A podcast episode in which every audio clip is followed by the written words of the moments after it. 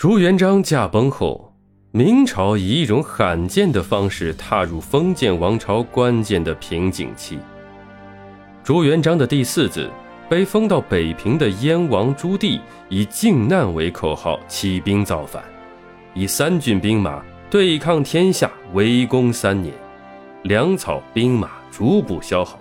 然而，就在天下人都以为朱棣大势已去的时候，孤注一掷，战争迎来了出乎意料的结局，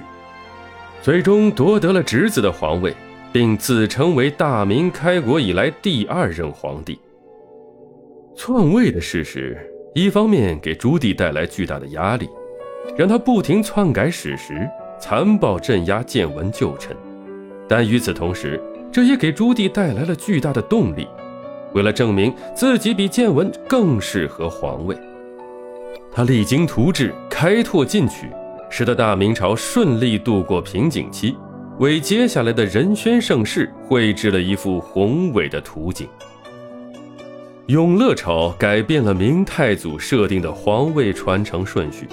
其治国理念、施政作为以及实际效果也都已与建文朝大为不同，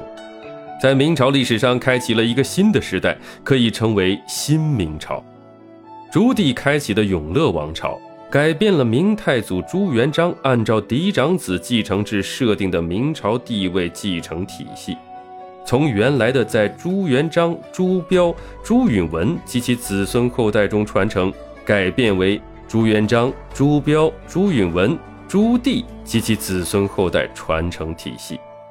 明朝已不是明太祖的明朝，而是一个改变了皇位传承顺序的新明朝了。